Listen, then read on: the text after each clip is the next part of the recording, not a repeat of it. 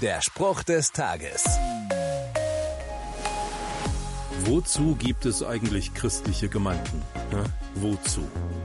Um gemeinsam religiösen Ideen zu folgen und sich dabei gut zu fühlen?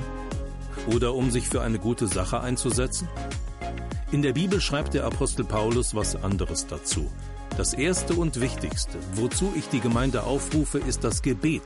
Und zwar für alle Menschen. Wenn Beten das Herzstück einer Gemeinde ist, muss es bei Gott einen hohen Stellenwert haben. Es muss etwas bei ihm bewegen.